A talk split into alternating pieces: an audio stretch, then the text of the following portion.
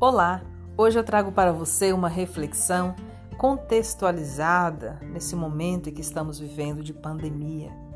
Pensando aí neste isolamento social e em que muitas pessoas estão se deixando levar pela ansiedade, pela preocupação, pela tristeza e, em alguns casos, pelo medo e pelo desespero.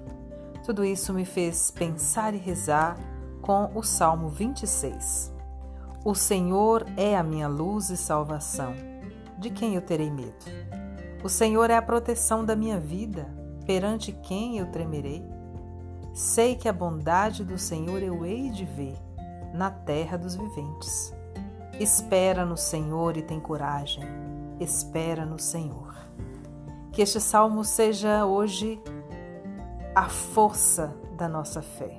Que este salmo hoje renove nossa esperança que a força dessa palavra hoje transforme nosso medo em confiança, transforme nosso desespero em esperança, transforme nossa tristeza em alegria.